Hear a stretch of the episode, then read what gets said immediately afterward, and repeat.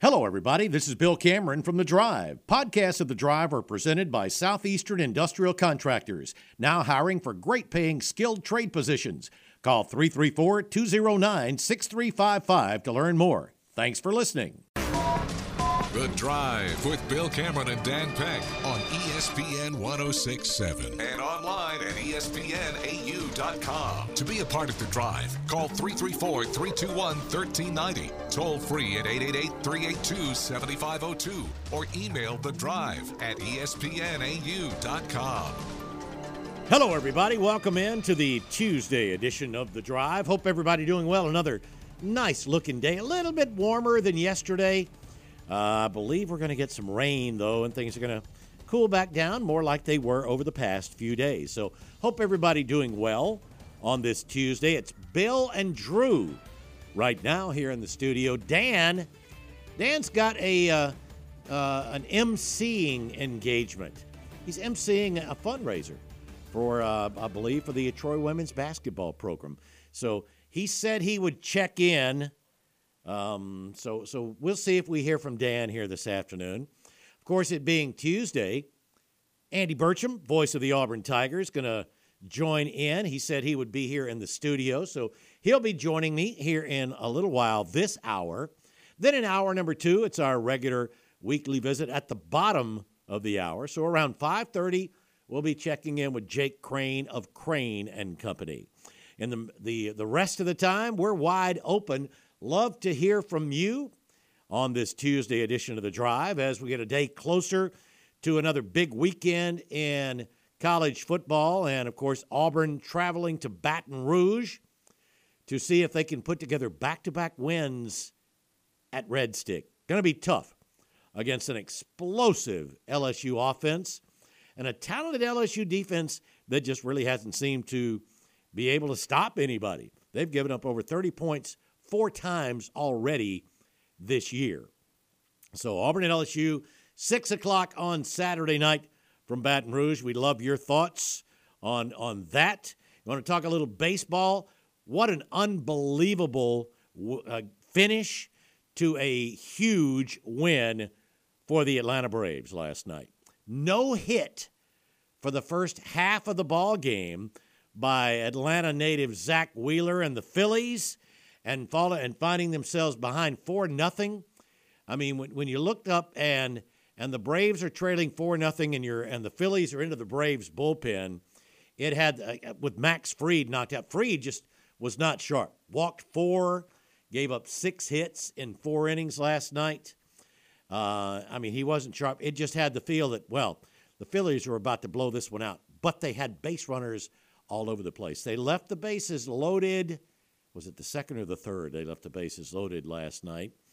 Um, and the Braves bullpen really did an outstanding job. Actually, it was 3 0 when Fried left, one run given up by the bullpen, but they kept the Phillies at bay. And then the Braves finally get a run, an unearned run in the sixth, I guess it was. Uh, Zack Wheeler sent back out. It was funny because they were talking on the broadcast. Well, he's done. He's there in the dugout. He's done. And he goes back out and gives up the two run homer to Travis d'Arnaud to make it 4 3. And then the, uh, uh, the, the Phillies bullpen has been a problem for them through the years. And in the bottom of the eighth, Austin Riley with an almost um, sort of like he reached, only had one hand on the bat, but is able to uh, hit the two run homer to give the Braves their first lead. They scored their first run, as, as I mentioned, on the uh, on on the error on the um, the misplayed throw from right field by the cutoff man Trea Turner uh, when when uh, Ronald Acuna Jr. scored, but uh, um, the the Braves going sticking with their stick. Let's see, coming down to let's see. Bryce Harper's on first. That's right. Raisel Iglesias comes in replacing AJ Minter, who uh, I get did he walk Harper? I think he walked Bryce, and uh, so Bryce is on first base. There's one out, and Iglesias gives up. I mean a shot, a blast that looks like it's going to be um, at least off the top of the wall, if not a two run homer. But Michael Harris with a spectacular uh, leaping catch at the fence, and Harper off with the off with the crack of the bat had rounded second, no chance of him getting back. But it looked like oh the throw gets away, and Austin Riley was able to scoop it up, fire it to first base, double play to end the ball game, and the Braves win. That is a huge, huge win for the Braves last night to even the series uh, at a game apiece. Now the the Phillies still have the home field advantage because the next two ball games will be played in Philadelphia. There's no question there will be two games in Philadelphia. The question is, will it come back to Atlanta? If the Braves win both games in Philly, nope, won't come back to Atlanta. If the Phils win both games in Philly, it won't go back to Atlanta. But now the Braves have gotten Zack Wheeler out of the way. Aaron Nola is is next, but it will it will be a while before they could get back to one of their top guys. Of course, you go, well, Ranger Suarez shut the Braves down first time out. Yeah, that was four four innings. But I mean, you have to feel like all the momentum that the way the Braves came back, scored late, and then made the spectacular double play to win the game. They have the momentum right now, and they will play again on Wednesday night, as will the Dodgers and Diamondbacks, with Arizona looking to sweep the Dodgers as they go home. Unbelievable. The Diamondbacks beating the Dodgers in both games in LA.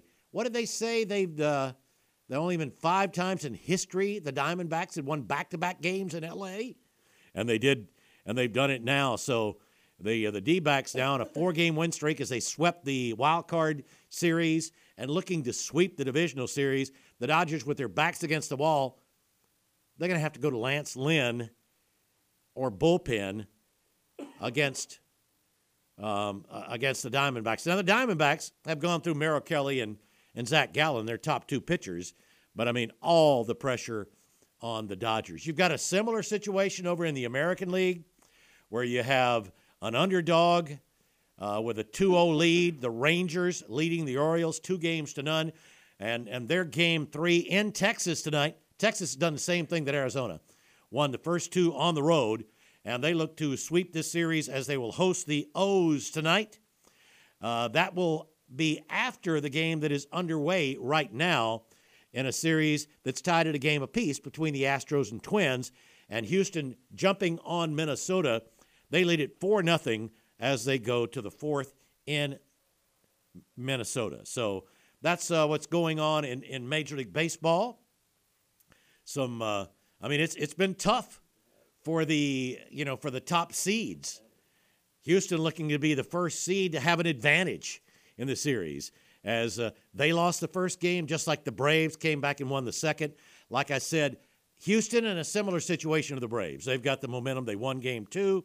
Braves are hoping they can follow suit and uh, carry that momentum into game three tomorrow night in Philadelphia. All right, we're just getting underway. Again, love to hear from you. Anything on your mind, sports wise, give us your thoughts on Auburn LSU, any of the matchups uh, going on around the SEC and the nation this weekend. You're seeing more teams with open dates. Let's see who's off this week. Well, Ole Miss, Mississippi State are the two teams that are off this weekend. But you've got uh, you got some uh, other interesting games. Florida at South Carolina. I mean, I, I, don't know what to expect from either one of those teams.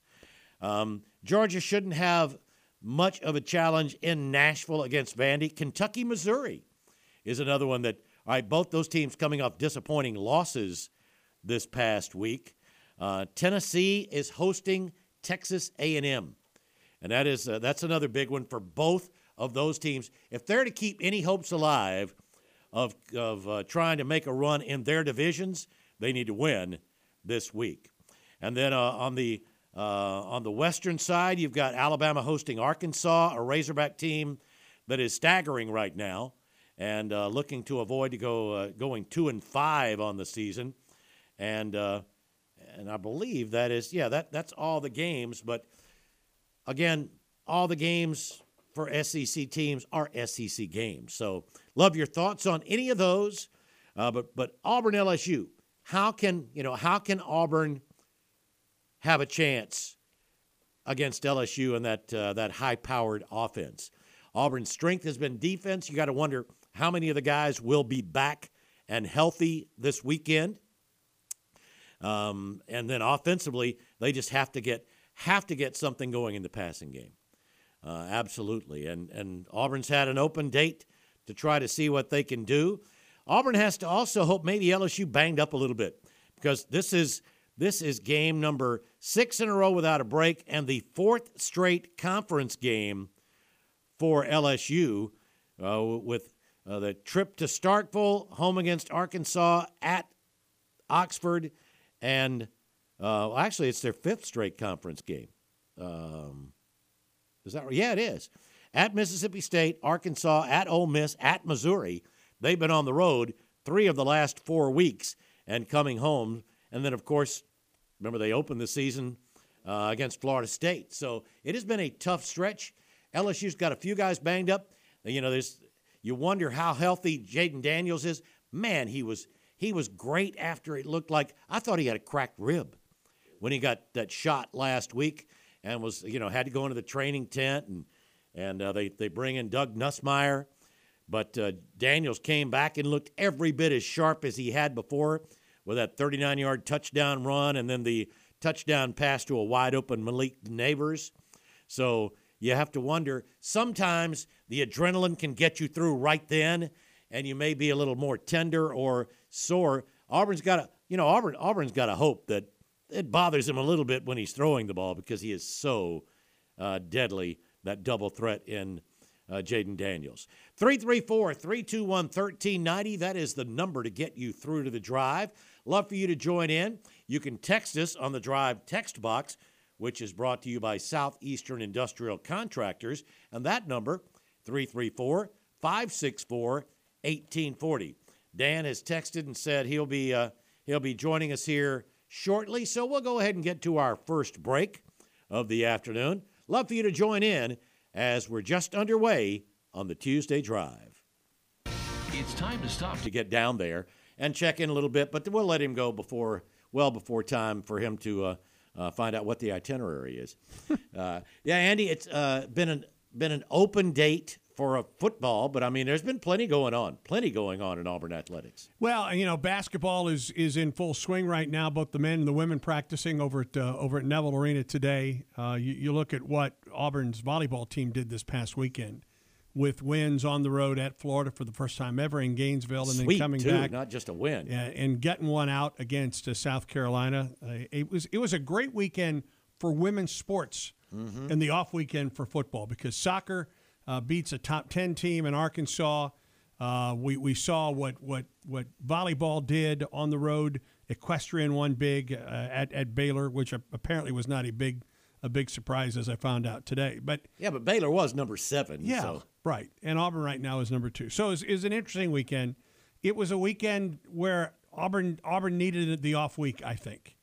You know, you you talking about football and talking with some of the players today. Jaylin Simpson, by the way, was one of the players made available to the media today. Oh, good. I, so I, I, I, did not get a chance that, to get over there. I take that as a good sign. Yes. That that Jaylin will be out there for Auburn Saturday night, and Auburn desperately needs the veteran well, you need presence. all hands on deck, yes. everybody possible against that offense. Well, and listen, other than perhaps the Joe Burrow led national championship team, which was even more balanced, I'm not sure we've seen an offense like the one that we see from an LSU team like we'll see Saturday night. They're second ranked nationally in total right. offense. Uh, they're they're at about five. They're over 500 yards a game in total offense, and and Jayden Daniels is as good as there is at quarterback right now. And I watched that game. I watched that Missouri game, and I was surprised that he came back in, as you talked about, after taking that shot. But what, man, he came back in, and he was really, really, he was as we have seen him all season long, and a guy that has thrown for over 1,200 yards, 19 touchdowns, two interceptions, and oh by the way, has run for 422 yards and has four more touchdowns on the ground this season. Mm-hmm. Yeah, they they are uh, such. He makes them such an explosive. He does. He's it- not the biggest guy. He's 6'4", he's 210. He's kind of slight. He is. He's But- lanky looking. Yes, but but as coach coach Freeze talked about yesterday, he's much faster than he looks. Well, one of those reasons is because he runs so straight up. Yeah. You know, you see a lot of runners, they have that lean. I mean, they, they're, they're leaning forward. He runs straight up, but it doesn't, it's like, um, well, Usain Bolt ran a little more straight up than guys, but he was so fast. Eric It's- Dickerson ran straight up. You're right. up. He did. And the the, the the the outstanding tailback for Arkansas, and I can't think of who it was, several years ago, ran straight up like that. McFadden? Yes, Darren Yeah. McFadden. Yeah. exactly. Yeah, he does. And, and, and it's like his, he's just, he's just gliding, Yeah. but it is so fast. And and he has some weapons too. Oh, he does. I mean, He's got two or three yeah, you- you look- who are going to be playing on Sundays. Nabers and Thomas, and Nabers has 771 yards in in catches this year. And Thomas, by the way, leads the country with nine touchdown passes or touchdown catches. Yeah, and and people people have been asking, opponents have been asking of their coaches, how does that guy get so open? Nabers, Right. but you know Auburn Auburn fans were talking about Brock Bowers. You look at Malik Nabers, and he has that ability of just getting so open, and yeah, he is he is a huge threat. So And then, Auburn's- then Auburn's you got have, their and then you have. Logan Diggs, yeah, who has 488 yards. He's a powerful. yes, runner. he is. He's a big guy. The, this team is loaded offensively. They are. Uh, what what Coach Freeze said yesterday: Can Auburn limit this team as much as it can to field goals? And then it's still a big if. What can Auburn's offense do to Mm-hmm. counter what what what LSU is going to be trying to do on Saturday night? You have to try to keep the ball. You have to try Well, to, yeah. you know, clock management. I mean, Absolutely, keep the ball and and and for for now, Auburn's best offensive weapon is its running game. Mm-hmm. And if it can establish that running game, and as Coach Freeze said, shorten the game, it's that seems to be the best chance that Auburn has Saturday night. Yeah, we we love your thoughts. If you got uh, questions or comments for Andy, uh, he's with us for another half an hour. 334 321 1390. We'll get to our bottom of the hour break. Come on in and join us here on the Tuesday Drive. The Drive with Bill Cameron and Dan Peck on ESPN 1067 and online at ESPNAU.com. To be a part of The Drive, call 334 321 1390. Toll free at 888 382 7502 or email us at The Drive at ESPNAU.com. Welcome back into the drive, 27 minutes away from 5 o'clock here on this Tuesday. Updating on the AL Division Series, Houston, the Astros looking to go up two games to one, and they lead at Minnesota 5 nothing and batting in the top of the fifth. You know, we were talking about visiting teams doing well in the playoffs. They have done it primarily against starting pitching They have. on the road. They Look really what- have look what- jumped on them. Yeah, look at look at the, the first two games of the Braves series. Look at the first two games of the Dodgers series for goodness sakes. And it's happened today, Sonny Gray. Oh, who and who was the pitcher that got just racked the other day in the American League? There was another one. Yeah. Um, so I mean, you're right. Starting pitchers and prominent starting pitchers Clayton Kershaw have struggled Ag- again. Yeah, no question. 334 321 1390. It's Bill and Andy. It's been, yeah, it's good to say that again. Uh, here in the studio. Drew at the controls. Let's get to the phones. Spectre is up first. Hey, Spectre. Hey guys, um, sorry I missed the first half hour. I'm sure y'all talked about the Braves. Oh, yes. yeah. no question. Yeah, yeah, it was an exciting game. I think Atlanta is still in the driver's seat, maybe with a leg hanging out the door, but it, it was imperative that they had to. The worst they could do was split, and, and they did. And they split to get home games. But you know, with that being said, uh, you know Atlanta has the best MLB uh, road game record, 52 and 29, and at, with the Phillies, they five and one on the road. So I think Atlanta has got a really good chance of taking this out. Well, tomorrow night is is the critical game because I mean it's going to put a team within one win of winning the series. Right. Yeah, I think Atlanta will take take. Uh, how many games going to be playing in Philly? Three, right? Two. It's two, two, Two? and one. So if if uh, if it gets to game two. five, it's back in Atlanta. Yeah, I'm, I guess I'm thinking three out of seven, four out of seven. Okay, uh, yeah, um, yeah. I think maybe Atlanta, will win this out. I'm pretty sure they will. Uh, let me. I want to ask Andy something. Um, I haven't heard much news on the practice field this week, or, or even last week. Uh they probably aren't putting too much information out. Don't want to give LSU a heads up or anything. But what do you think the chances of uh, of Robbie taking the reins in this game? I've I've heard I've heard zero indication from Auburn that it will that it will be anyone but Payton Thorne uh, as Auburn's starting quarterback Saturday. I think that we'll see Robbie in the game, mm-hmm. but I, I don't think that unless Auburn's just doing just trying to keep it as quiet as possible, I don't think we're going to see much of a change at the starting quarterback spot. Yeah, because one of the things last week they practiced Tuesday, Wednesday. Did they practice Thursday? Maybe light, but they took off for a couple of days. Right. So they were trying to get healthy, uh, assess and reassess what they had, what they were doing, things like that. Try to get as many reps for some young guys as possible. So it wasn't really that type of competition or you know, uh, changing changing roles. I would think from last week. As Coach Freeze said, I mean, a lot of last week was self scouting and looking at trends and uh, that thing. And I'm not sure he necessarily liked what he saw in some of the trends. Yeah, I understand uh, for for Auburn in the game, but uh, th- there was no indication yesterday in his press conference. There was no indication with us last week on Tiger Talk. We'll talk with him again this week on Tiger Talk I've heard no indication that there's going to be a change at quarterback at this point. Yeah. Well, the reason I say all this is because of what Daniels did against Missouri, and he reminds me a lot of, of, of Robbie, and or vice versa. Robbie reminds me a lot of him. But uh, Boy, you, yeah, you, would love you'd love to think that, that Robbie could develop his path the passing game like that because yeah, he, he is a dynamic runner. Daniels right now is 132 of 181 this season. He's throwing at almost 73% clip with 1,264 yards, 19 touchdowns, and two interceptions. I mean, he is he is not just the good athlete type quarterback. He is a supreme passer that is also a fabulous athlete that can run the football as well. Yeah. Uh, would y'all know off the top of your head how many attempts Robbie has had in the five games? 18. 18. I believe, I believe he's 8 for 18. Yeah, okay. eight, eight for 18 for uh, 71 yards and a touchdown. Okay. All right. Um, all right, that's all I got, guys. Appreciate, appreciate the call, Spectre. Terry's up next. Hey, Terry. Hey, Bill. Hey, Andy. How y'all doing? Hi, Terry. Yeah. Um, I think Auburn could use a game plan in this game, real similar to the 2013 game against Texas A&M. Now, the trouble with that, they don't have anything close to a Greg Robinson or a Dee Ford on that team.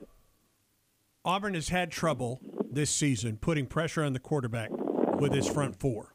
It has had to bring somebody else.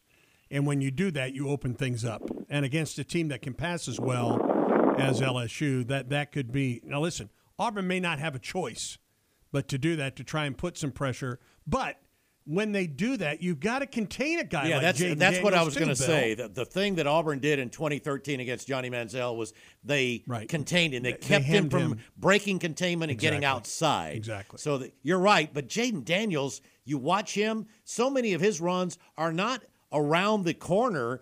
It's him going up the middle and you know, with the threat that they have with their deep receivers, it's very difficult for guys to downfield to keep their eyes on the quarterback. You've got to be turning and running with all their receivers. And the next thing you know, Jayden Daniels is running alongside or past them. Bill, and you know who he reminds me of a little bit? Uh, Matt Jones at Arkansas because he's moving a lot faster than he looks. He in that in that manner, yes, but he is so much a better passer than Matt Jones ever dreamed. Oh, I agree. I agree That's with why that. Matt Jones I mean, moved to receiver in the NFL. Yeah, I he's, just, he's scary. He's moving man. a lot quicker. Scary. Yeah. Yeah. He's scary. Um, do you see what I mean, Andy? Uh, Bill, about the the running game, the way Auburn just ran the ball, just kept the ball away from Texas A&M that day. Remember, they were just running ten and twelve play drives all day long. They did. It was a balanced attack that day, and Tre Mason had a huge day mm-hmm. for Auburn that day. And and listen, that was that that was a special day for Auburn. That was a special day for that team. That was a coming out. Yes, it was. Really was. Yes, it was because you know earlier that season, you know they they they won the last second game against Mississippi State on the pass to to C.J. Uzomah that, that Rod called on the broadcast, which was fabulous.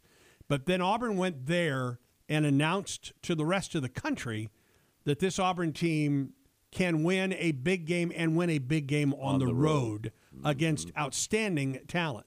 And if Auburn's able to do that this Saturday, perhaps that's what we're saying coming back Saturday night. Boy, it would be great to see Jarquez Hunter look to be full speed. We have really not seen him look at to be at the top of his game yet this year. And with Damari Alston still questionable, you know, they they're going to need Yeah, I, I, I don't think. I mean, the the three guys that that did not play that we knew weren't going to play for Auburn against Georgia. Damari Alston was one of them, and and of course Keys and and Keontae. Keontae.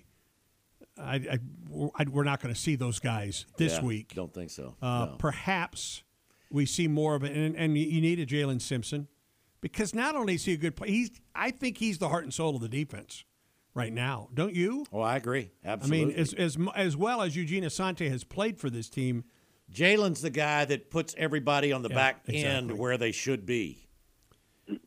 I I I, I, for, I, I think un, unless we see this Auburn team come out and throw the throw the ball like we have not seen this season against a Power Five school, I think Auburn's going to have to try and win it on the ground. And Auburn has been good They on have. the ground, and LSU has given up yards on the ground. Yeah.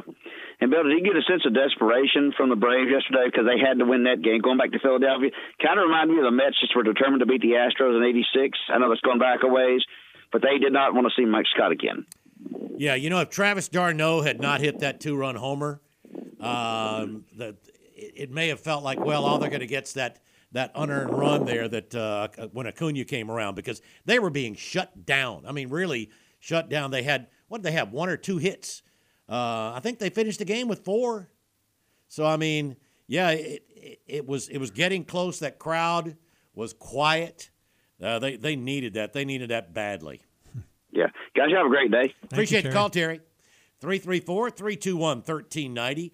Yeah, Andy, I mean, back to uh, Auburn LSU. It's it is a situation where Auburn's going to have to sustain drives and they're going to have to capitalize.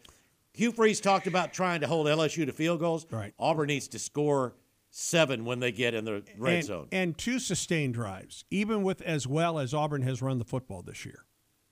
It cannot be third and eight, third and No. nine this season because or t- this this Saturday night because LSU's going to bring it. LSU's going to oh, bring Oh, it. yeah. They're they're going to come after who, whoever the Auburn quarterback is at that point. So Auburn, I, listen, unless there's something else out there that, that Auburn's going to be able to. Auburn's got to be able to run the football. Auburn's shortened the game. Time of possession will be, I think, a key factor in this ball, game, even as quickly as LSU can strike offensively. I'm, you know, a couple of things we haven't seen an awful lot of, just uh, swing passes, screens, some some some quick, some things to get the ball out of the quarterback's hands quickly before it's long yardage.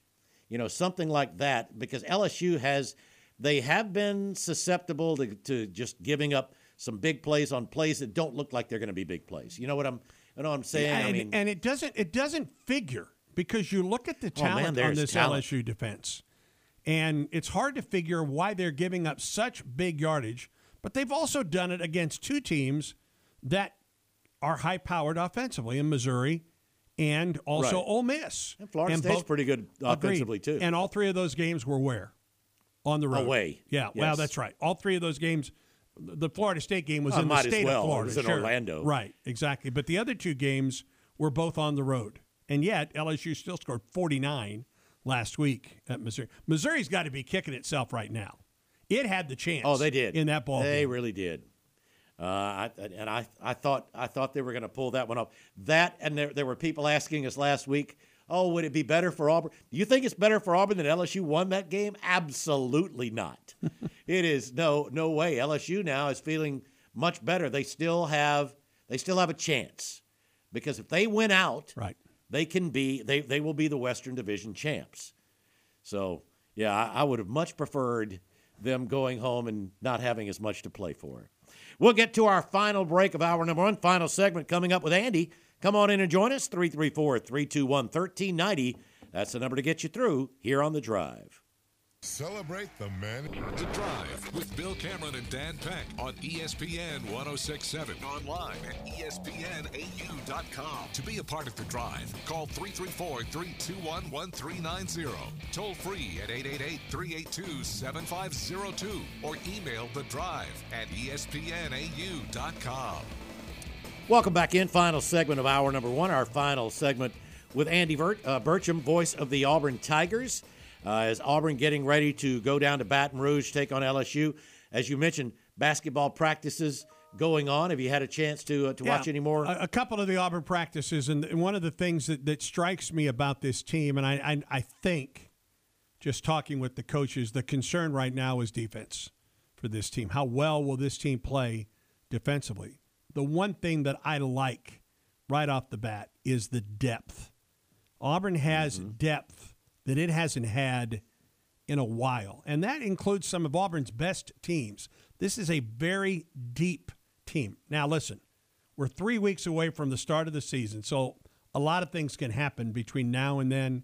I just like the depth, the numbers that that Bruce has, and and I think that in a even as deep as this team potentially is, you will see him whittle down the the numbers. it's the- hard to play 10 or 11 it is all year long. but it's nice to have it oh, yes. because you know at some point you're going to lose somebody, even for a half or a game, Mm-hmm. and you've got to have some people to step up. I think Auburn's going to be very athletic.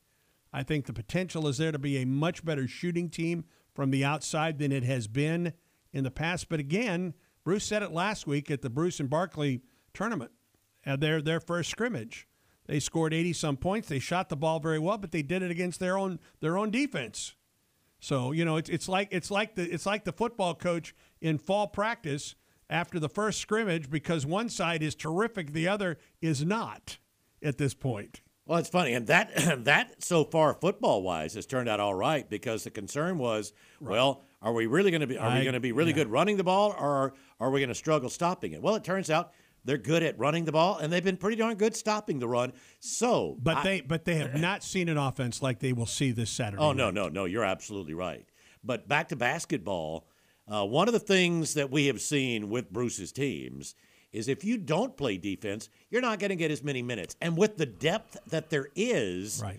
That is the carrot hanging out Yeah, in front of them. There is competition there. Yes. There is competition at all five and there's spots. the athletic ability to play I good agree. defense is there. I agree. I'm not saying that this team will be poor defensively. Oh, no. But the concern right now is the defense this early in the season. I I feel more comfortable with that, knowing the way Bruce's teams play. Yeah. Because if this team can shoot and score, then I, I have confidence that he'll have five guys out there that are playing the best defense they can. I agree with you. On the other hand, they're also playing as good a non-conference oh, schedule Oh, as they have kidding. played in a long, long time, both at Neville Arena and at neutral sites and on the road as well, straight up on the road. Oh, no question about it. I mean, it is quite the challenging Yeah, schedule. when you when you've got when you have Baylor, Indiana, and Notre Dame that you know you're going to be playing all three at neutral site games.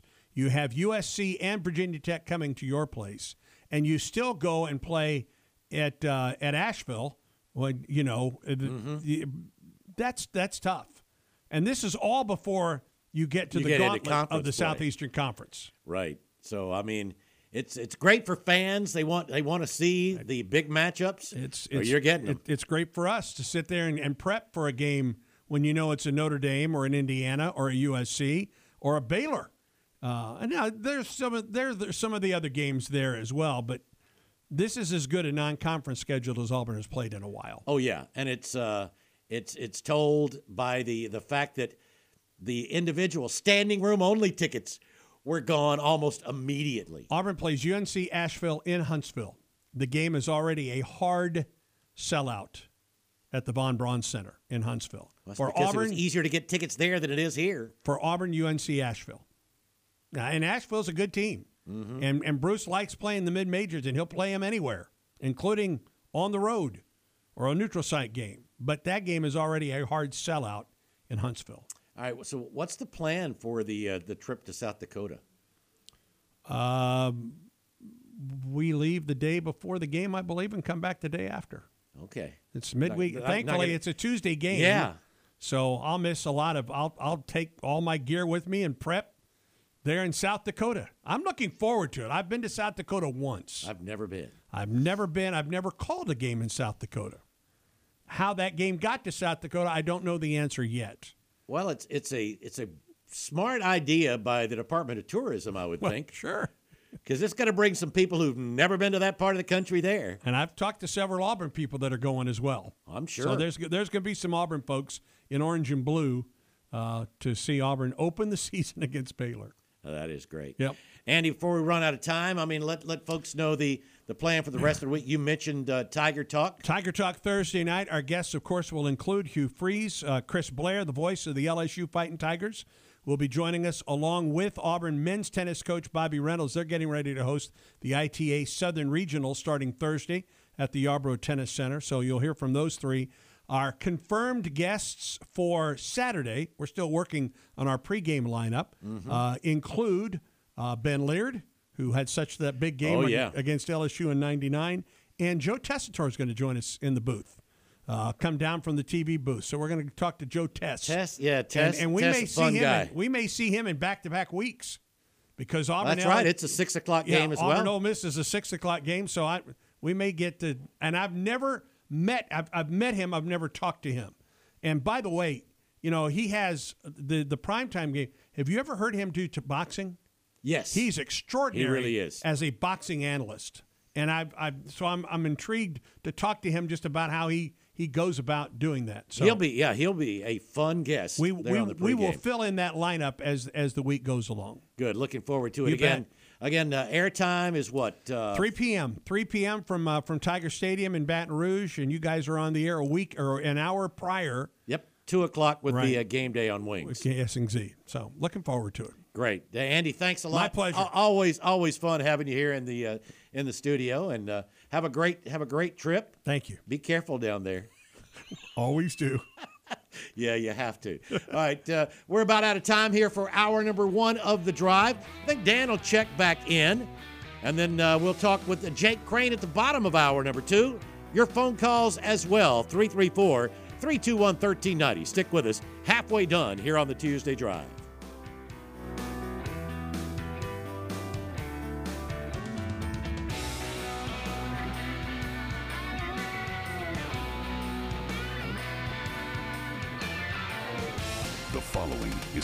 Network production.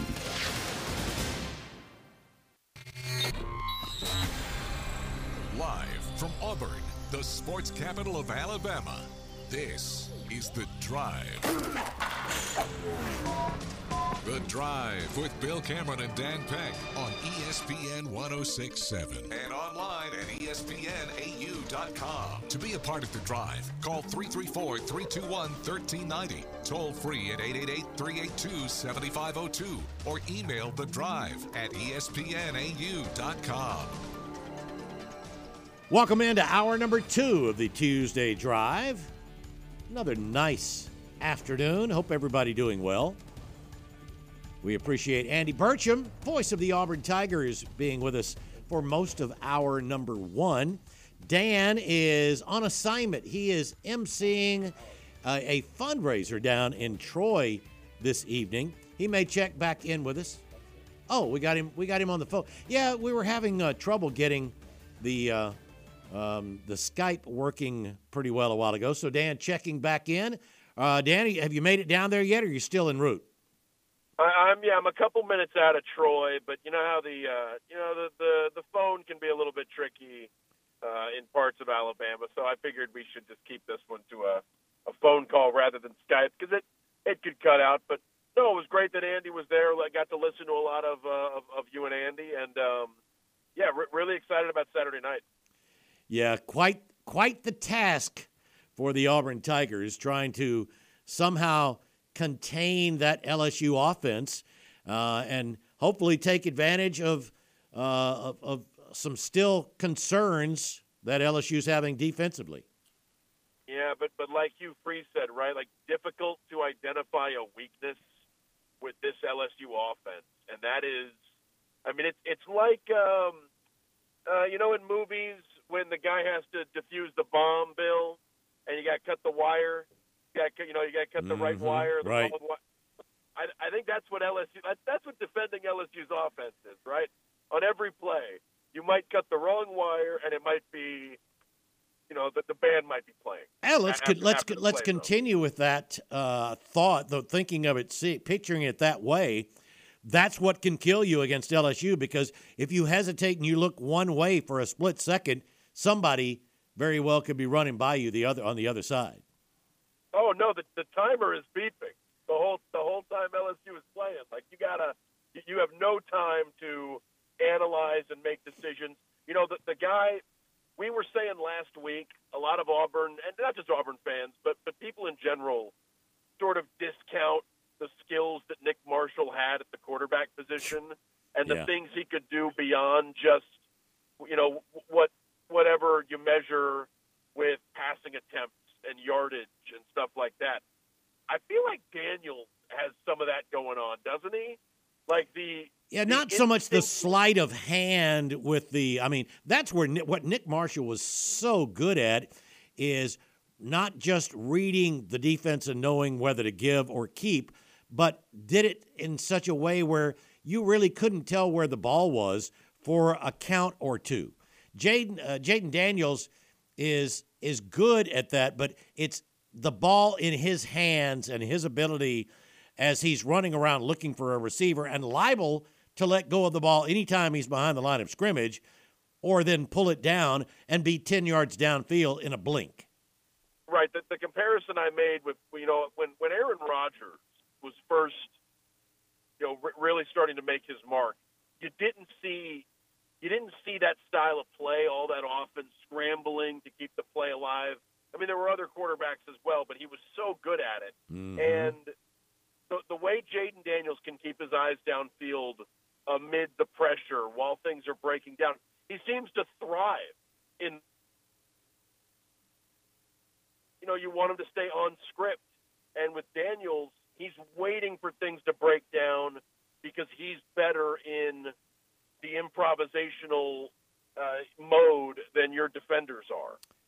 And the other thing that they have going for them now is with this being their second year together, Daniels, the receivers, they now know to keep running until they're open. Just run, and he will find them if they're open. That's that's one of the things I think that Hugh Freeze has been, uh, you know, uh, one of the problems with the receivers is continuing on past where the the initial uh, play where the play initially calls on them to go because you've got to do we- some things. If your if your quarterback can have enough time, uh, then the longer the more time a quarterback has, the more likely a receiver is going to run open because defensive backs just can't you know can't keep up in every direction for an unlimited num- you know amount of time. You know, we really haven't seen since since Puma Chan, right? A quarterback trying to attack Auburn with his legs. hmm Yeah, you're right. I mean, I, I mean, I guess you had the other Cal quarterback, right? Um, you know, the the, the scrambler of, of the two at Cal, uh, who Auburn defended pretty well. I think all all things considered, except for a couple of plays. But no, I think seeing how a an undersized and fast Auburn defense holds up against a quarterback that's going to try to make plays with his feet, you know, is, is that something where where may, maybe they're maybe Auburn's going to take some more chances and maybe they match up better than they would against a a, a power running attack. I don't know, but this is a it's a unique challenge for this defense, and especially the linebackers who might have to spy. They might be sent on the blitz, knowing that the you know they have to watch the handoff. Uh, that they might be put into weird coverage uh, situations. It's it's such a challenge. A quarterback like Daniels for, for the entire defense, but especially for a group of linebackers. Well, and one of the things that is that has made LSU even more uh, dangerous has been their commitment to really run Logan Diggs. You saw them do that last week against Missouri. Missouri wanted at early on. They uh, they they were they were trying to uh, you know contain Daniels and and play zone coverage and dropping an extra guy deep. And Logan Diggs started just gashing them for more and more yards.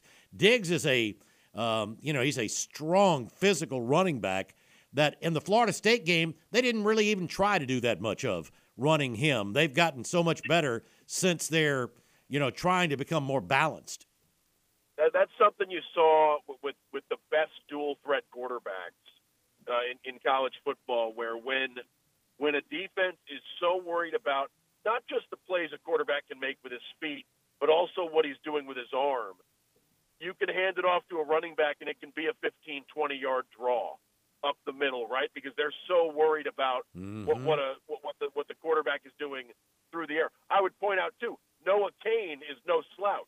No, you're right. The other running back who was a. Uh, we saw him against Penn State. yeah, we? he's a guy. Remember, it came down to Auburn and Penn State uh, in his recruitment, and then of course, yes, Auburn uh, played against Noah Cain up in uh, up at Penn State. Yeah, he's and he was one of the top running backs coming out of high school mm-hmm. uh, in his in his class. So that's another. I mean, you know, LSU is going to have talent at the skill position. What was it uh, Brian Kelly said that that he thought uh, I mean, I mean, he wasn't taking a shot at Auburn's receivers, but he said something along the lines of Payton Thorne's numbers would be much better if they had Auburn's if, if they had LSU's receivers or. Um, I didn't see that, uh, but but you know what? He's Auburn, right. Auburn would be, Auburn would, yeah, Auburn would be throwing. I think it was I think it was Auburn would be throwing the ball more if they had receivers like LSU. Was an answer Brian Kelly gave at his press conference. I don't want to misquote him, but it was it was more it was more talking about the talent LSU has at receiver and maybe explaining that as as uh, you know one one of the things holding back Auburn's quarterback. Yeah, and that's uh, that. That's just the truth. I mean, I, I don't know if that's much of a shot. Saw where uh, Auburn's viewing window is done, and uh, looks like both the Johnsons, uh, Ja'Varrius and Malcolm, back at practice, looking like they're pretty full speed. That would be really good news for Auburn, especially if VAR can uh, can can play, because Auburn could have used him against Georgia. Yeah, for, for an offense that's looking for a spark through the air, you know, I, I wonder. You know, we were saying yesterday, Bill. There's not much Freeze can do that he hasn't tried already with this group of personnel.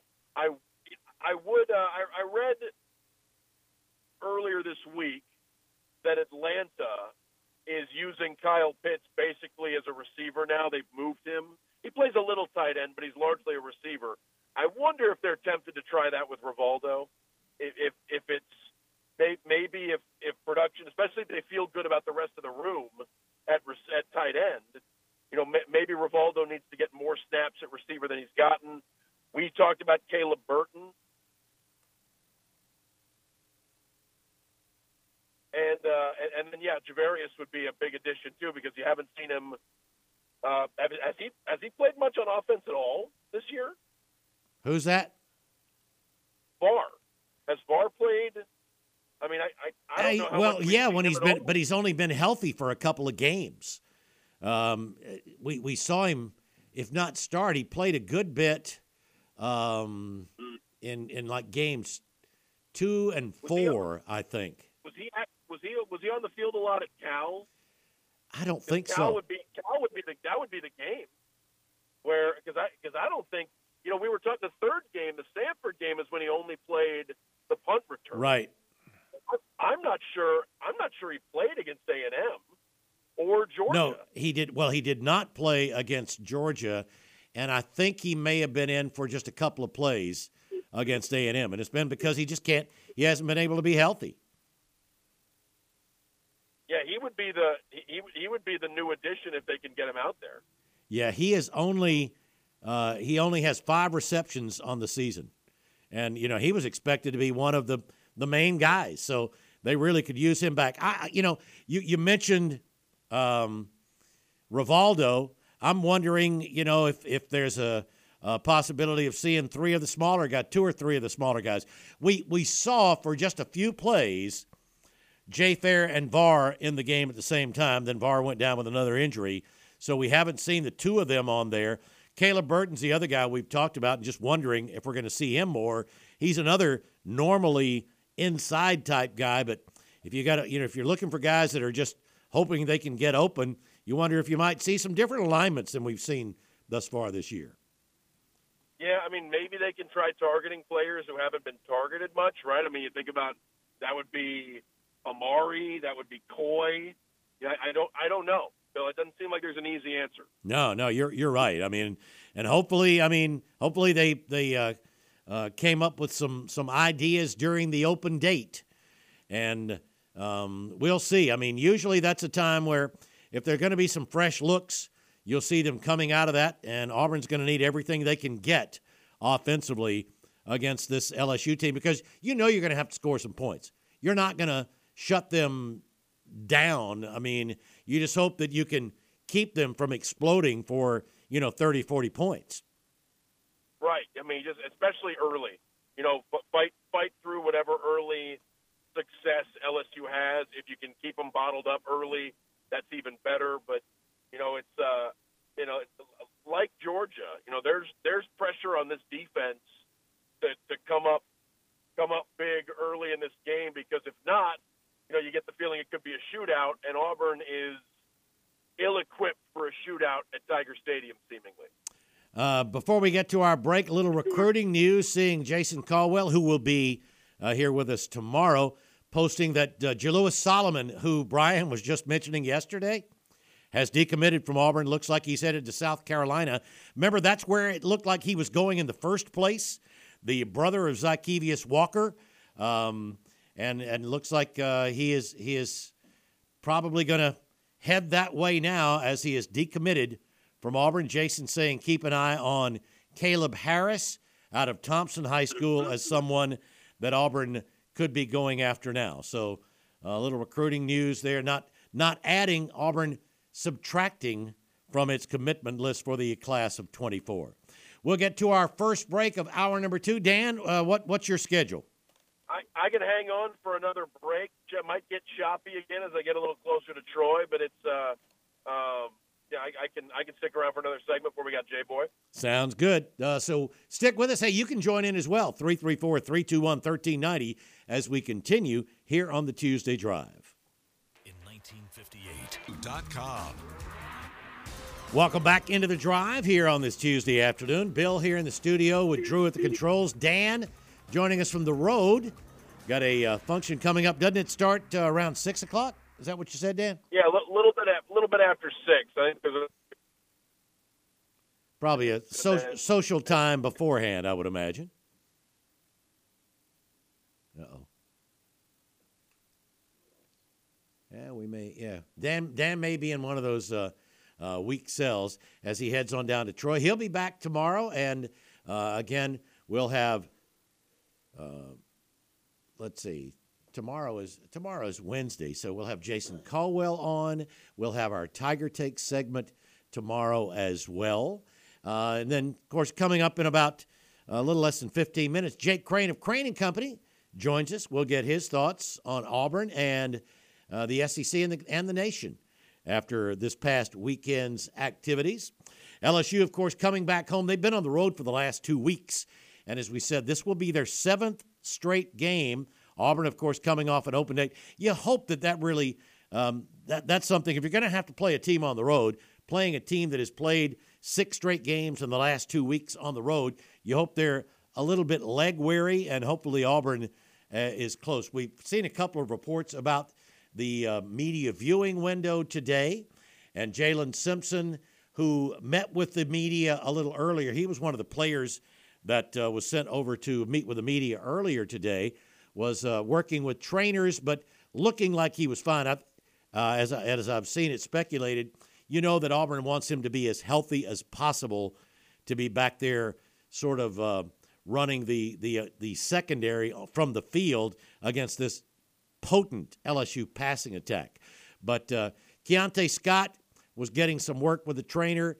Remember, uh, there, there's been really no update on Keionte other than Hugh Freeze saying they hope to have him back. They'd hope to have him back late this season, but he's nowhere near playing.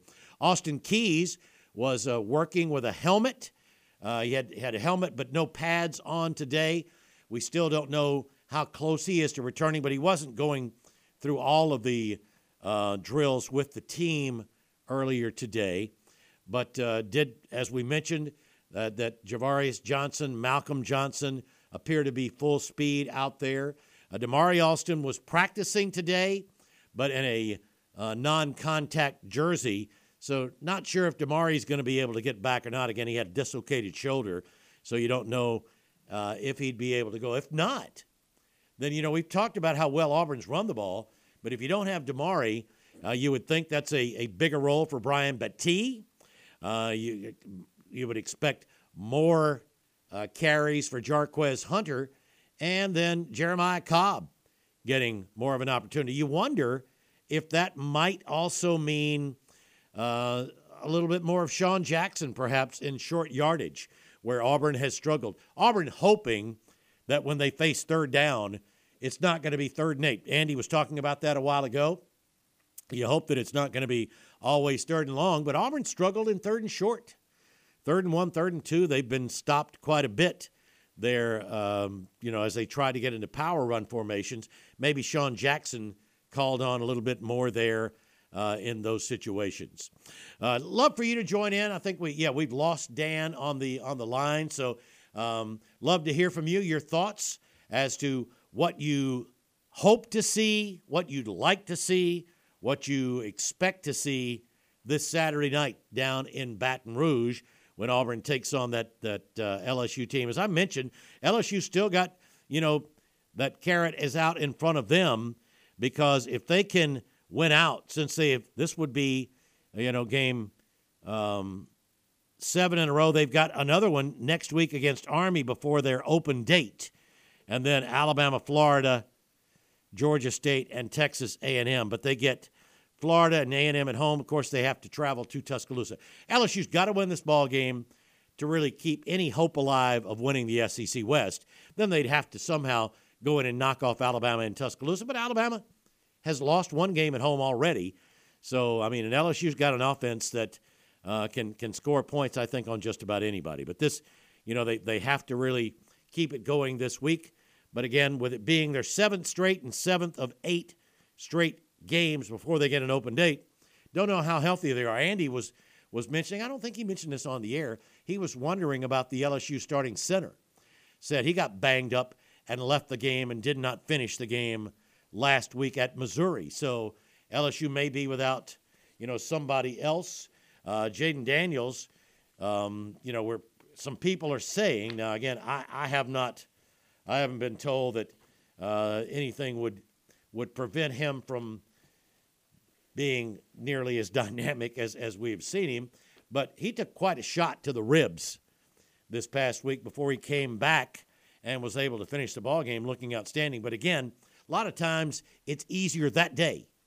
You know, you, you suffer an injury and you can, you know, the adrenaline and whatever can help you right then. But then after uh, a, another day or so, the next day, you may hurt even more than you do. Of course, he will have had a full week to recover, but you still have to wonder how healthy he is. We were talking about Auburn's guys being healthy. But yeah, our, my, my question for you guys, and I'll ask uh, Jake this in a few minutes what do you think Auburn can do to try to generate more offense? Um, I mean, I've, I've had some people say just forget about throwing the ball, just run it all the time. I, I don't know that you have the um, the tools that you need really to do that. You would you would need somebody who is excellent. We were talking about Nick Marshall a while ago. Somebody who is so good at reading the defense, being able to determine when to keep it, when to run, or what other options you're going to have. I don't. You can't. It's hard to imagine being able to put like a triple option in in the open week. Haven't heard anything that like that would be, but Auburn's got to have something to be able to generate more offense and to score more points. 334 321 1390. Let's get back to the uh, uh, let's get back to the phones. Dak is up next. Hey, Dak. Hey, Bill. How you doing today? Pretty good. Good. Uh, yeah. To, to answer your question, I, what I'd like to see is with our run-oriented offense, is the tight ends need to be more involved. Uh, don't think the tight ends have many catches on the year, and we do so much play action. I would like to see the tight ends. I, I think for us successful this weekend, we, we've got to keep it in short yardage, and you know that would give us an opportunity to maybe to do some play action and throw to the tight end. I don't know, but I know this that when we get in short yardage, we don't need to go heavy anymore. No, I agree with you there. We've proven even against Samford that we can't get a yard when we need it. So I would stay spread out. I'd like to see us stay spread out, and uh, you know at least that keeps the defense spread out a little bit more. They could they can't put eight people in the box, so I just I just cringe every time that we bring in the heavy set on third and one or fourth and one. I'd I'd rather see us stay spread out. Yeah, yeah. I'm looking at Auburn stats right now, and Rivaldo is Auburn's second leading receiver with 15 catches. Tyler Fromm has one. That is it Right. for the uh, for the Yeah. tight ends. Right, and and he's got most of those catches, or all of those catches from the slot or wideout. Yep, he ain't you're right. got them from the tight end Nope. position. Yeah, I've, I've been wondering, you know, about you know just doing some things that were almost would make you think West Coast offense, but you know some some quick swing passes or quick shots to tight ends, something to try to get you four or five yards just whenever you want. That's sort of an extended run or something, getting guys out there quickly. Hope you can get four or five that set you up in second and short or third and short. Well, right, and even on short yardage, they've not seen us throw to the tight end. No, you're So right. We keep them spread out a little bit, and the threat of the quarterback run, whether it's Robby or or uh, uh, Thorne, then you know make it look like it's a pull read run, and then you you know hit the tight end uh, in the middle of the you know in the middle or where the linebacker replaces that running back. But I don't know. I, I, I just I just don't have confidence in us getting one or two yards when we need it in a in a tight, heavy situation. No, because well, we've seen it through five games that they haven't been able to do it. So there's no reason to expect that all of a sudden you are. Correct, correct. But uh, I tell you another thing, it scares me to see uh, uh, number nine on kickoffs and other special teams. I I was I wish we'd get him off those things. I'm scared he's gonna get hurt on special teams. Yeah, well, sometimes I know I know they want to have, uh, you know, some of your best athletes out there, but but uh, um, but yeah, it's I, I a risk. understand. It's a risk you got to take. Yeah, I get it. You know, he's kind of a leader of our defense. It's scary to see Oh, him yeah, out no there kidding. going down on kickoffs. Yeah. All right, Bill. Thanks, buddy. Appreciate the call. Dak. Yep. All right, we, we'll get to our bottom of the hour break on the other side. Our weekly visit with Jake Crain. So stick with us here on the Tuesday Drive. 1067 and online at ESPNAU.com. To be a part of the drive, call 334 321 1390. Toll free at 888 382 7502 or email the drive at ESPNAU.com.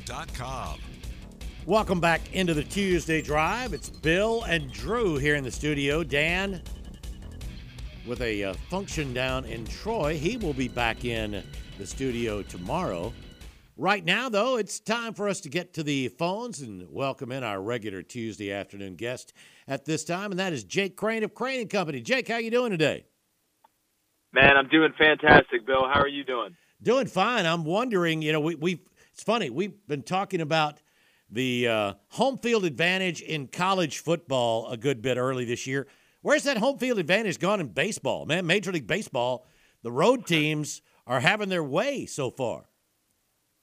Well, I mean, you know, Bill, firsthand how funny of a game baseball is, and and obviously crowds can have influence, and and not saying that they don't, but when it comes down to baseball, it's uh, to me it's the hardest sport to bet. I mean, there's so many variables that can happen. I, I can watch a football game or a whole weekend slate of football games and and not see anything I've never seen before. It's very hard to go two or three baseball games watching them in a row where you don't see something that you either haven't seen in a really long time or you've never seen before. So I do think it's a little bit less advantageous, I guess. Uh, it does help. It's much better to be at home if if for anything but the routine, but I, I don't think it's nearly the advantage that we see in, in like football. Yeah, I mean, I always like the last at bat. That's that's that's always a big Yeah. thing. If if you're in the game, man. Before we get off baseball, what a huge huge win for the Braves last night. They lose that one. Oh my God. I think they're toast. Yeah, I mean, I just my they're so bad for my mental health. Um, and I mean, you you look at this team. There's always it's it's funny, Bill. In any championship run, I mean, we see this in the NFL in the playoffs. We see this in the NCAA basketball tournament. You see it in Major League Baseball. Even sometimes now with the college football playoff, there's always that that those couple plays or that one game where you you barely scathed by or something Yeah. crazy had to happen for you to survive and, and be able to do what the team was was ultimately destined to do. Now, you obviously wanted to win too if you were the Braves, but I mean, you saw like the rest of us did. They were getting absolutely shut down by Zack Wheeler and everybody, Austin Riley, all the credit in the world, Acuna for getting on base, but we got to give some love to Travis d'Arnaud too. I mean, sitting off speed on that first pitch, he's a first pitch jump ball hitter, ambush hitter, uh, and he got the Braves, gave him some hope.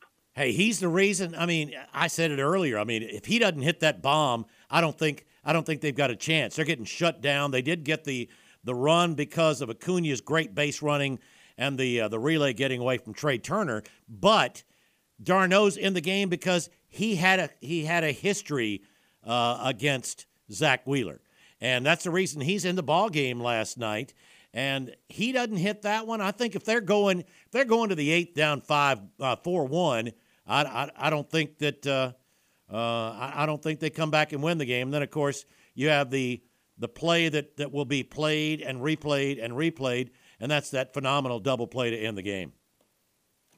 Yeah, your your old eight. What, what was it? Eight six one double play. Um, just absolutely absolutely Eight six crazy. five one. Remember, because Eight, six, Riley five, Riley one. had to get it and throw it exactly right. first. Uh, to three. That's exactly Yeah. right. Yeah, your old everyday eight six five one double play to end a playoff game that you had to have. Um, yeah, I don't. I don't think. Again, you see stuff you've never seen before. Oh, absolutely, and and that that's that was huge for the Braves. Now they go to Philly, and and they hope that there's not that uh, big a home field advantage for the Phils, for the fighting Phils. God, let's hit. Can we just hit? Let's hit. I know Really? Nola's on the mound, but let's let's do what we did. Yeah, just do what they did all year long, no question about it. The homeringest hitting team in the history of baseball. And let's talk. And let- never bunt. Uh, yeah, really. Well, who does anymore? Nobody does. Yeah, Uh, that's true. Yeah, let, us talk a little football. I mean, it's been uh, during the open weekend for Auburn, some uh, some more crazy games. Man, it has been a wild season thus far.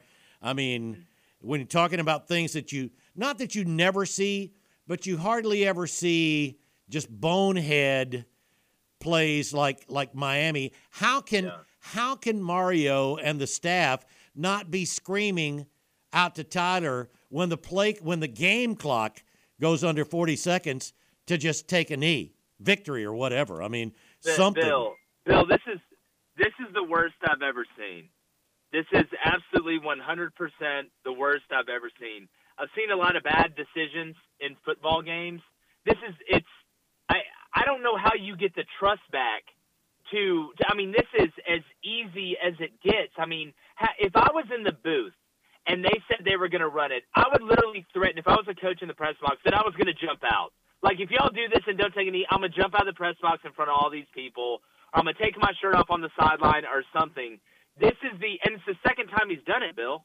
He did it against Stanford when he was at Oregon. Oh, yeah. How does this happen once, yet alone twice? It is. You know, we always I, I I put this out that we always say the game doesn't come down never comes down to just one play, right? In football, typically never. There's typically a handful of plays. This is the very rare anomaly. Yeah, it is. This one It is the almost when you say almost never comes down to one play. It's the almost. But if you're out there, if you're Tyler Van Dyke and you get the play call, why why don't you just go no and take a knee? What's he going to do? What are I they going to do? I get that. I, I get that. I don't think anybody would have blamed him if he did. But you're so programmed to take what they're telling you to do, whether that's one play that gets called in or that's two plays that you can kill one and run the other, or vice versa. Uh, it just, it's. I'm not blaming Tyler Van Dyke. I'm not blaming. the No, no, not at all. This was on Mario Cristobal. Oh, like, yes. How this is even being discussed, how this is even a thing, it's it's the worst I've ever seen. How does it, Bill? Name a worse decision you can make in football. Name a worse decision. You can't. No, no, This that's right. worst. I'm not. I'm not saying anything because I can't think of one. When you've got when the game is won, the game is won. There's no. There's nothing.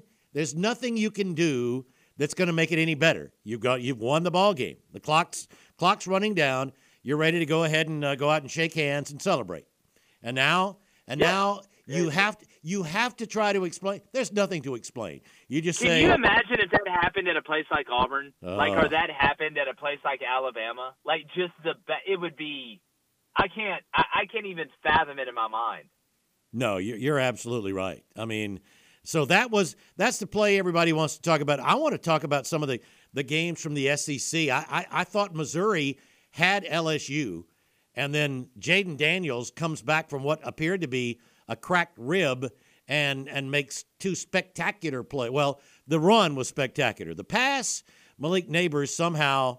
Um, well, I guess with Jayden Daniels running around the, in the in the backfield, Nabers has a chance to run, and he's wide open. They score a couple of times late, but not only do they do that, but they cover by getting the pick six at the end. I mean, insult to Yeah. injury for Eli and Missouri.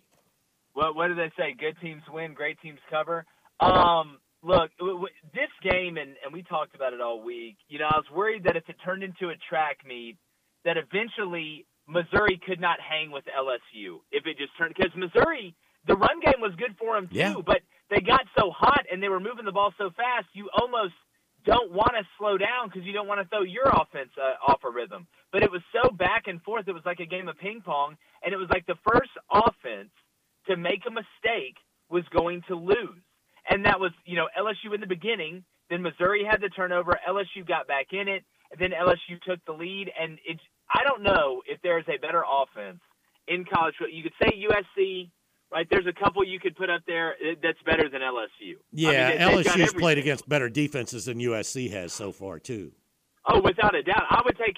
I would probably, honestly, if I was drafting college football offenses right now, just with the way Jayden Daniels is running, even though Bill he runs straight up and down. He does. Like you're just asking for it, and he gets tattooed all the time. He literally runs vertical. Like that's you're not supposed to do that, but I swear I think it helps him. He runs like a deer.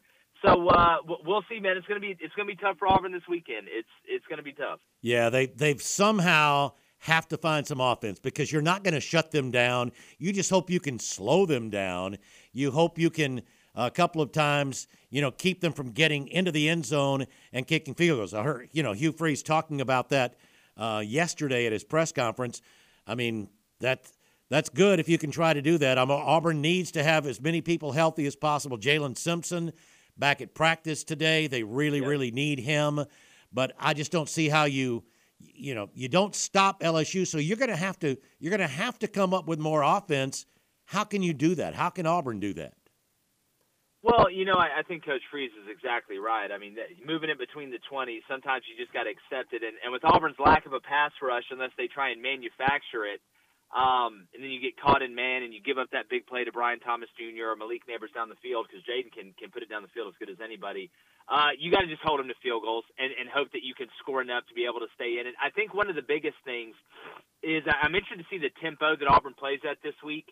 Uh, because one way to slow down LSU's offense is to keep them off the field. Mhm. We've seen LSU's defense struggle. Do I think they have the personnel to fix it? I do, but you know they didn't. They didn't get fixed by going to a four down. But Auburn doesn't have Luther Burden, right? Auburn doesn't have some of these pieces that these other offenses have. So who's going to step up? Because I I think Payton. I'm worried a little bit about Payton Thorne the way he looked on the road Right. at Kyle Field, and then you're going to Baton Rouge, which is basically like like walking into Mordor. I mean, there's just there's monsters being born in the mud, literally as the game's going on. So if if you were kind of gun shy against A and M, going down to LSU is not a great remedy for that. But Didn't if he can exactly look great at Cal either. So I mean, both road games no, have, that have been again, that's what yeah. I'm saying. Some guys are just different on the road and at home. We're going to see. You got a chance, but I do think Auburn.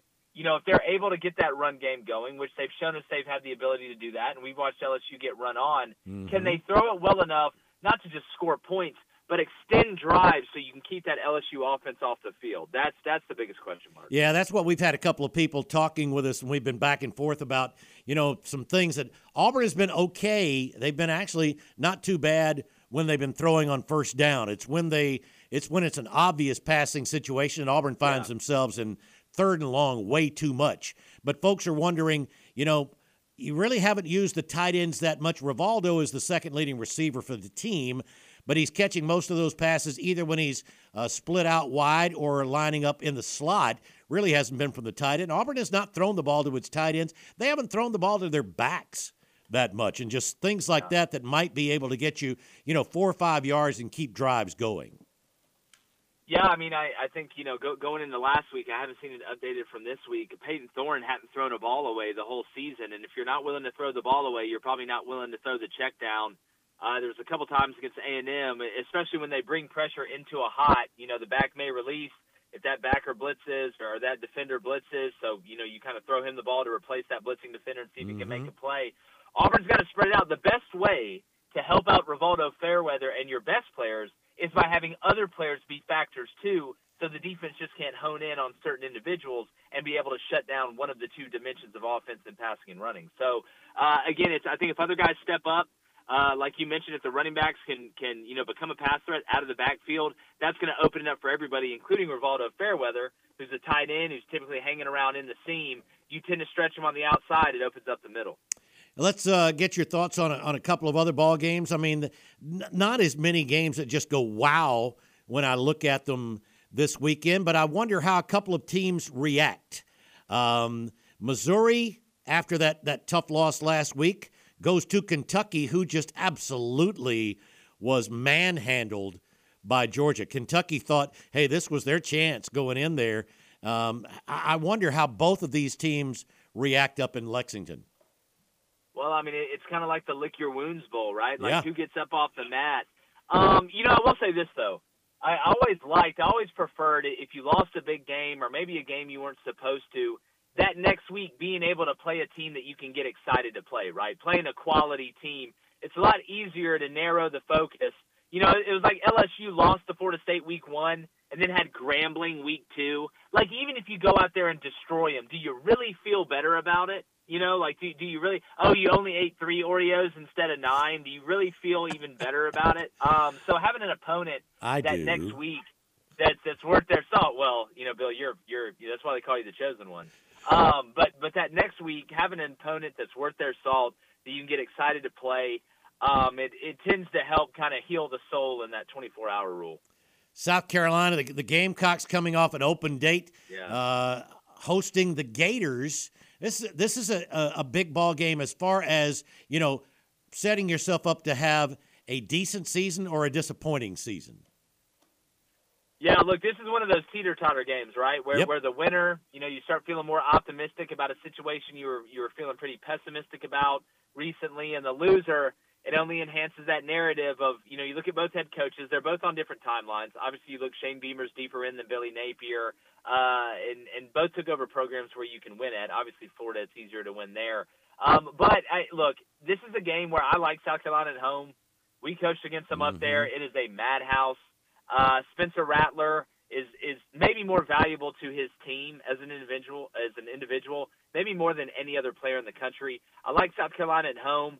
I just there's some about Florida that I don't trust. Yep, I just don't trust them on the road. I just don't. Yep, and the screeching will continue up there at uh, uh, up there at Columbia, Tennessee. An open date, but they're at A and M. Hey, both of these teams, if they're to keep any hopes, and I know they're dim hopes, but if they're to keep any hopes alive of trying to stay in their division races, they need to win. So one of them's going to be pretty much out of the picture after this weekend. Yeah, it's basically an elimination game, a de facto elimination game halfway through the year. You tend to run into these when you get into kind of the meat of conference play. Um, even though they're in, in different divisions, what make, which Right. makes it all that more interesting. Uh, you know, A and M they've lost seven straight true road games, uh, not counting the game against uh, you know in Arlington where they beat Arkansas. Tennessee hadn't lost at home since 2021. Here's the biggest question: We know A and M can stop the run, right? We we know that we know that Tennessee probably has a good chance at home to at least make Max Johnson have to beat him offensively. Uh, it's going to come down to whether Joe Milton can be consistent because I don't think A and M secondary can cover anybody. I mean, last week against Alabama, they tried everything, man. They tried they tried rushing four, playing zone coverage behind it, rushing four, playing man coverage behind it, bring in pressure with man coverage behind it, bring in zone pressure. They were able to get to Milroe, but I've rarely have I seen a game where the first read was thrown to as much as it was by Jalen Milroe in that Alabama game. I mean, and there was more space. I mean, how many times, Bill, was the ball caught? and there was a second and a half before there was even contact, or a guy was three yards past the sticks on third and nine. I'm just so Miami did it to him. Bama did. Bama rushed for 23 yards. Yep. If you would have told me that Bama rushed for 23 yards, I'd have told you A and M they'd had the time of their life and overalls, screaming in the woods, and all that jazz. Yeah, run But for 23 yards, get penalized as many times as they did, and It was still, and unbelievable. still lose. How many times can you give up third and 12? Goodness. And third and 15. So is Joe Milton, who you know we're not the, the biggest fans of of all time, I don't think he, he's a very nuanced thrower. Can he make the routine throws routine? Because if he does, I think Tennessee can outscore Texas A&M when Tennessee's at home. And, and that's the way I feel like it's going to go. Yeah, I'm, I'm I'm right there with you. I mean, here we are. We're at the midpoint of the midpoint of the season, and with uh, a- after all the well, this team, that team, uh, don't know how good they are. You look around, and and it's pretty much status quo. You got Alabama, Georgia, the only two teams that are unbeaten in conference play. Yes, it, it, kind of always turns into the same old story. It's like we live in an alternate universe, and like every year it's different, but it always gets to the same conclusion. but look, there's a long way to go. Um, if LSU just plays a semblance of defense, I still think they got a shot in the West. They can beat anybody you with that got- offense. That they really could. If you face an offense that has a bad day and you get a couple turnovers, kind of like they Mm-hmm. did against Missouri in the second half, LSU could just outscore people, which I know isn't the methodology that they want. You obviously want team balance, um, but you know you look at Georgia's going to win the East. They're only going to get better. Uh, we we talked about that. You watch them develop. They have Yep. the, the great luxury of developing while winning. Um, so yeah, also I have mean, the right great now you luxury got of a- of a- Bama and Georgia. Yeah, yeah. Georgia also has that luxury of a schedule too. Yeah. Yeah, yeah, that's true. That's true. But I mean, Oh, but they're good. They're really, the really, really good. They're starting to figure it out. Yep. Has Arkansas got any shot at all? I mean, man, this team, uh, the, the the the Hog fans are are uh, losing some of that love for uh, for old Sam. Yeah, unless they got a spy cooking Bama's breakfast, Yeah, I I, don't I know. don't know. I Yeah. mean, it just, you know, you look at this matchup, and I hate it for Sam Pittman. I mean, Sam Pittman's an easy guy to root for. No kidding. Easy guy to root for. Very genuine guy, but the fact they're not able, they're not good up front on the offensive line with him being who he is going into year four. I mean, K, it's KJ Jefferson, Rocket Sanders, and then you know, really nobody. Bama's defense. I don't see how they continually put up points against Alabama's defense. Nope. And it's only a matter of time before Jalen Milroe can out athlete Arkansas a couple times. And I'm sure he's getting more confident and confident in that receiver room, and they're getting more confident. I like Bama big in this one, man. Yeah, I hear you. Uh, hey, Jake, we're we're completely out of time. Let everybody know what you got coming up, and of course how they can get it. Yeah, uh, it's really easy to find. Uh, just head to YouTube. It's Crain and Company, C R A I N and Company. Uh, talking to Auburn tomorrow. Auburn LSU with Brandon Marcello is going to hop on with us in the morning. So uh, yeah, we go live 6:38 a.m. Central each morning. Stays on YouTube and Apple Podcasts and all that stuff uh, for the whole day. But no, I appreciate it, man. Should be interesting this weekend, Bill. Solar eclipse. Auburn versus LSU. Hey. I don't, I don't know. Weird things happen. Absolutely, there have been crazy things. Auburn needs whatever they can get to try to help them. Great stuff. Yes. As, yeah, great stuff as always, Jake. Yes. Thanks, man. All right, Bill. Thanks, buddy. Uh, Jake Crain joining us as he does every Tuesday. Need to get to that final break back to wrap things up here on the Tuesday Drive. It's time to stop dealing with